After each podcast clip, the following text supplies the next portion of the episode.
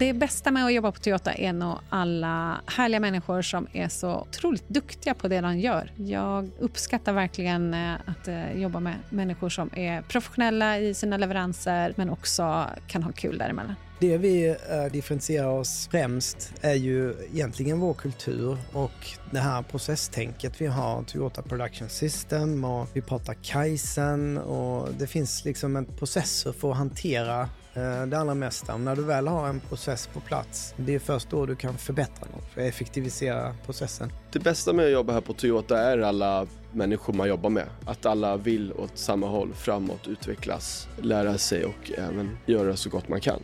Det är en väldigt bra arbetsmoral i det hållet att man strävar efter att utvecklas och göra sitt bästa. Det får en själv att hänga på och lära sig ännu mer. Jag heter Christian Hallin och jag jobbar med mobility och uppkopplade bilar på Toyota Sweden. Jag heter Cissi Forslund och jobbar som projektledare på marknadsavdelningen på Toyota Sweden. Jag heter Robin Sterner och jag jobbar med Supply and Demand på Toyota. Min roll som ansvarig för eh, mobilitet och uppkopplade bilar eh, innebär att gå från en biltillverkare till ett mobilitetsföretag. Och för att göra det så eh, måste man eh, så att säga ta in andra, andra vyer, andra perspektiv och egentligen gå från att bara tillverka någonting i, i plåt med fyra hjul till att erbjuda tjänster. Så, och det kan man enkelt då jämföra till exempel med Spotify eller Netflix eller någon sån där. Att man köper inte själva den fysiska produkten utan man brukar en tjänst. Så det innebär det att jobba med mobilitet. Jag jobbar som sagt som projektledare på marknadsavdelningen. Jag har då hand om lanseringar av alla våra bilmodeller. Eh, det kan vara allt ifrån att eh, översätta material som tas fram centralt av vår eh, europeiska reklambyrå, samarbeta med reklambyrån här i Sverige, men också en hel del kontakt med återförsäljarna för att ta fram material som de behöver i sin lokala annonsering, för vi vill ju att det ska uppfattas som ett Toyota. Sen har jag också hand om våra sponsorskap, så att det är rallyt på vintern, superroligt. Det är olympiska kommittén, paralympiska kommittén och ja, men nu i sommar eh, Stockholm Marathon. I rollen som eh, supply and demand här på Toyota har jag hand om bilplanering, säljplanering. Jag eh, ser över vilket behov vi har av vilka bilar och försöker anpassa de bilarna vi får hem till Sverige efter de kunderna vi har. Det är utmanande för att det är väldigt svårt att alltid få hem precis som man vill. Man måste pyssla och pussla för att rätt kund ska få sin bil i rätt tid. Både utefter vad kunden själv vill men också vilken plats i turordningen kunden har. Och det är oftast lättare sagt än gjort tyvärr. Toyota är ju japanskt och det började egentligen som en eh, vävstolsfabrik kan man säga. Så man tillverkade eh, vävstolar och automatiserade den här processen med att väva. Sonsonen till grundaren, om jag minns rätt, var på besök i USA och såg att nej, men det, det är den nya tekniken. Att vävstolar, ja de behövs ju men eh, bilar var liksom det nya. Och Eh, han såg väl att de med sina befintliga mekaniska kunskaper kunde ta sig an att bygga en, en annan slags maskin. Då. Och ett av begreppen som man använder i Toyota heter genshigen Genbutsu och det betyder att gå ut och se med egna ögon. Så redan eh, vid det tillfället så gjorde man det. Gå ut och titta, hur kan vi göra det här fast ännu lite bättre? Toyota Sweden är ju då ansvarig för försäljning och, eh, och servicemarknad av eh, Toyota, Lexus och Kinto för den delen på den svenska marknaden. Men eh, Toyota Sweden i sig eh, skulle jag säga, vi är nog som bäst eh, om vi inte syns. Därför att det är ju våra återförsäljare som finns på ungefär 90 olika platser runt om i Sverige som är de som eh, har kundkontakten med kunderna. Toyota Swedens relation till återförsäljarna går väldigt mycket i våran support-team, Spocken. Eh, det är Spocken och återförsäljarna som har första kontakten. Liksom. Det är de vi servar med material för att de ska kunna göra sitt bästa med att marknadsföra bilarna eller för att de ska kunna bli best retailer in town, som är ett begrepp vi använder. Ja, men då måste vi stötta dem härifrån, eh, generalagenten. Och det är ju också en väldigt intressant grej. Jag var ju precis eh, förra veckan var jag i Bryssel på vårt europeiska huvudkontor på en utbildning som heter Britt, är lite roligt. Eh, best Retailer in Town. Så det är ett koncept som kommer hela vägen från Japan att på, på sin ort som återförsäljare av bilar så ska man vara number one. Och då ska man vara number one i kundernas ögon. Så det handlar inte om att man eh, ska liksom sträva efter den största marknadsandelen utan det strävar att man ska vara, eh, om man ska köpa och serva en bil, då ska man vilja komma till Toyota. Så det är ett väldigt intressant program och där lär man sig mycket om ledarskap och man lär sig mycket om eh, kundresan och vad som är, är viktigt eh, för kunden och egentligen att man behandlar kunden som,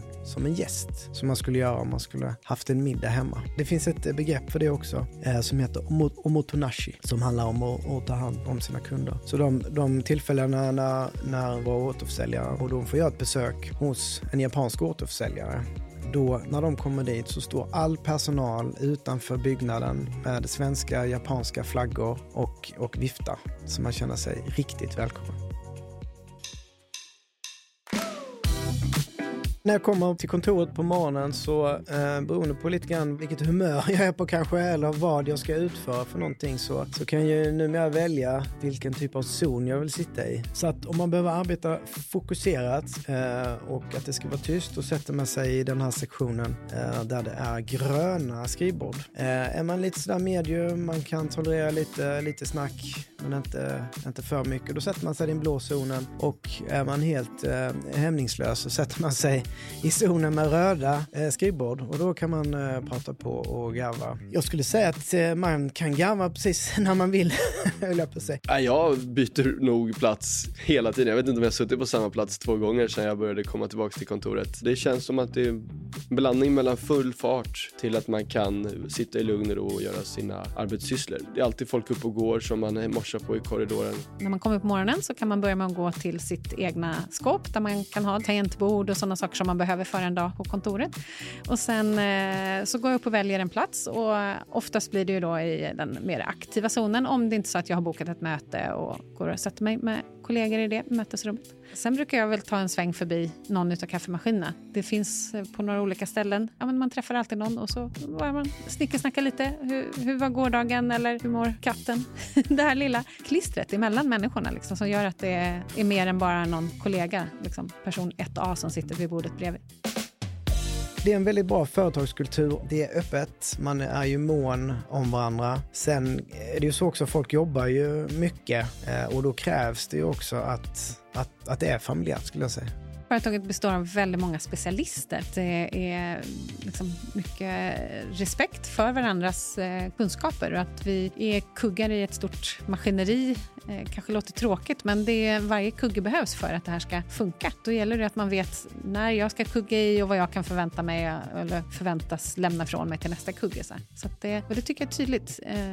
Så vi, vi eh, jobbar rätt mycket med processer, försöker liksom mappa upp om det inte finns en tydlig process. Ja, men hur, hur ska den här eh, eh, lanseringsprojektet egentligen eh, optimalt ske så att vi kan förbättra det? För att om man inte vet liksom, ser ut från början så vet man inte heller var man ska börja skruva.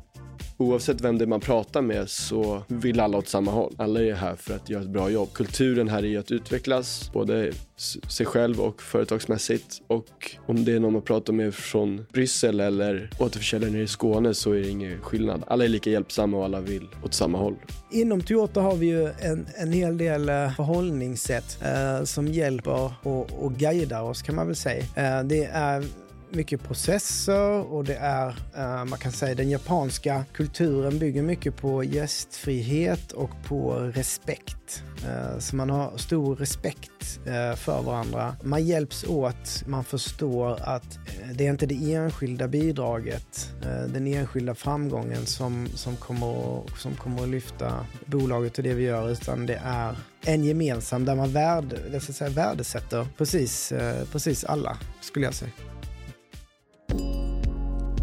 Utmaningen som egentligen hela branschen ställs inför, det är det här att det, är, det blir dyrare och svårare eh, att ha en bil idag. Och det är också därför vi satsar liksom på mobilitet. Så det är en jättestor utmaning hur man ska kunna navigera. Man tänker sig det här stora globala företaget Toyota som är vana vid att ha de absolut bästa tillverkningsprocesserna. Allting är på sekunden hur man, hur man tillverkar en bil. Och när man då ska ställa om och finna sin plats som, som en tjänsteleverantör så är det klart att det är en, eh, enorma utmaningar. Och likaså när det gäller den här digitaliseringen av bilarna i form av då uppkopplade tjänster. Det är inte heller helt lätt att, att få, att få det där rätt och få det där att lira. Så där finns det jättestora utmaningar. Toyotas vision om att bli ett mobilitetsföretag handlar om att vi, vi ser att man behöver inte äga en bil längre. Utan det, vissa har, har, inte behov av en bil så många timmar per dag. Så att det kan funka med att hyra den och då blir det ju kanske en mobilitetstjänst. Men också att det kan finnas behov av andra typer av mobilitetslösningar. Fokuset på mobilitet och, ta, och transformera Toyota från Eh, ett, en biltillverkare till ett mobilitetsföretag kan man säga att det egentligen annonserades av eh, koncern-vdn eh, Akio eh, Toyota. 2018 på Consumer Electronics eh, mässan i Las Vegas där han eh, redogjorde för hur viktigt det är att, eh, att ställa om eh, och att, hur framtiden ser ut. Så egentligen då började 2018 och sen har det kommit eh, stegvis därifrån då. Toyota har ju ända sedan de grundades en vision om att det ska vara eh, bra för människorna. Och eh, de, för flera, flera år sedan så satte de ett eh, mål att 2050 så är det liksom en nollvision på utsläpp från våra fabriker och från eh, bilarnas livslängd. Då. Eh, ja, på må många olika punkter. Jag tror det är sex olika punkter som ingår i den.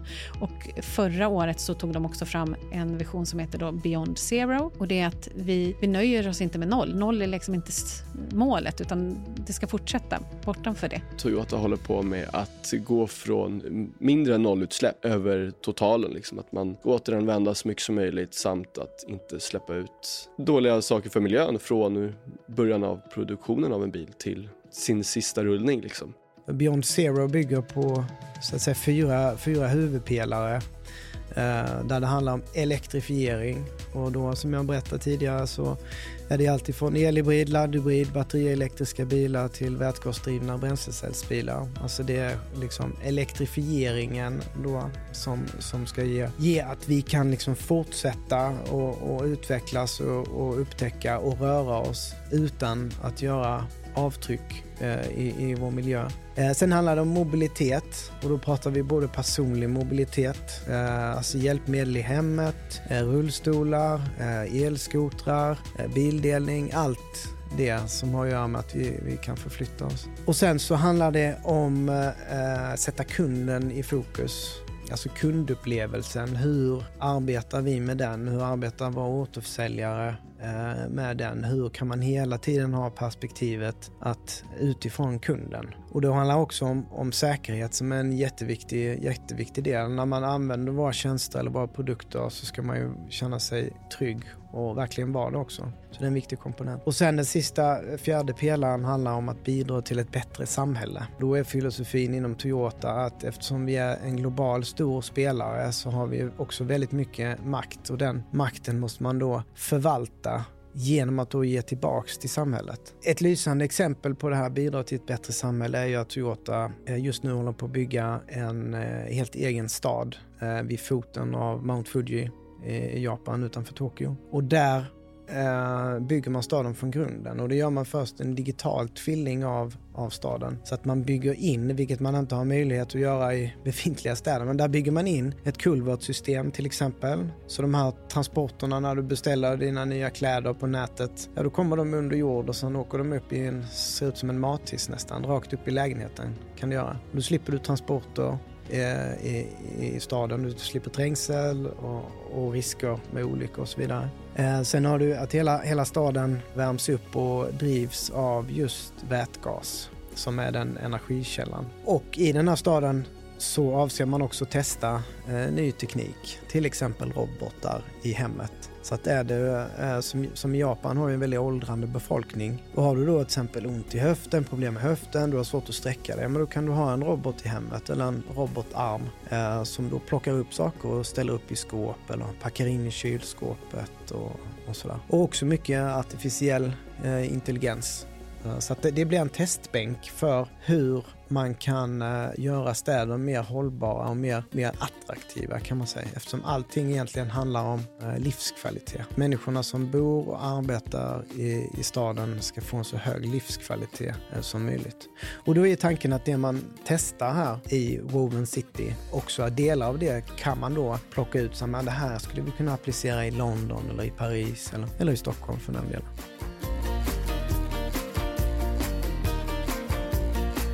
Utvecklingsmöjligheterna på, på Toyota eh, skulle jag säga är egentligen oändliga. De stannar ju inte vid, vid, vid Sveriges gränser. I våra utvecklingssamtal som vi har varje år så fyller man även i då en sån här, ja, men, eh, utvecklingsönskemål. Så att eh, man får fylla i om man är intresserad av på kort sikt, lång sikt och är man, eh, kan man tänka sig att söka utlandstjänst till exempel. Vi har huvudkontoret i Bryssel. Jag vet inte hur många nationaliteter det, det sitter där men det är fantastiskt häftigt att vara en del av ett så multikulturellt, multinationellt företag.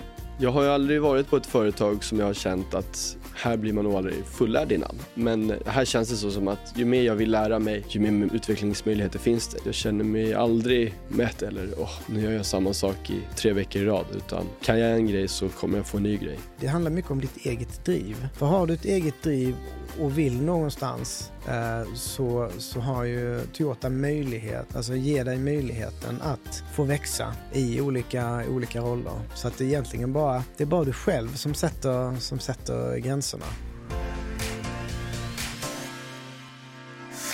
Känner mig alltid stolt och berätta att jag jobbar på Toyota. Det är ett stort och välkänt företag. Jag har en roll som jag trivs väldigt bra med, som jag gärna förklarar även fast det inte är så många som förstår eller tycker det verkar intressant, men jag tycker det är kul. Så jag är alltid glad när jag får prata om vilken roll jag har här och vilket företag jag jobbar för. Det jag är extra stolt över är hela företagets engagemang i de olympiska och paralympiska kommittéerna. Och det är superhäftigt att inte göra skillnad på paraidrott eller normidrott. Vi, vi sponsrar bland annat en kille som är blind och han har ju en bil. Det är inte han som kör det, men han har ändå behov av att ha en bil för att flytta sig mellan sina träningar och allting. Jag var på en middag, satt bredvid honom han bara, jag tycker det är så häftigt att ni lånar ut en bil till mig. Jag bara, ja, men då, vi lånar ut en bil till de andra vi sponsrar, så det är klart att du också ska ha en. Att han då kan säga till sina kompisar, nej men jag har fått en ny bil, jag sponsrar av. Då, då växer jag lite.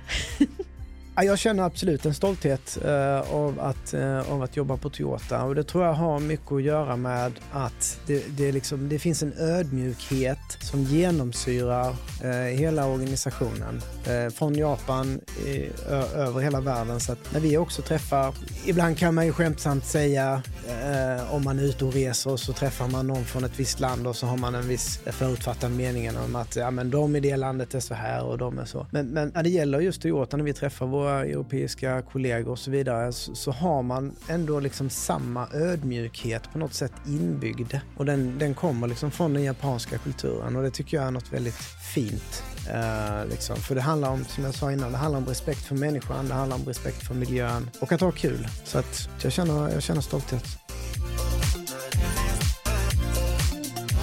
Du har lyssnat på Jobcast. Om du inte redan lyssnar genom vår app, ladda ner den, Google Play eller på App Store.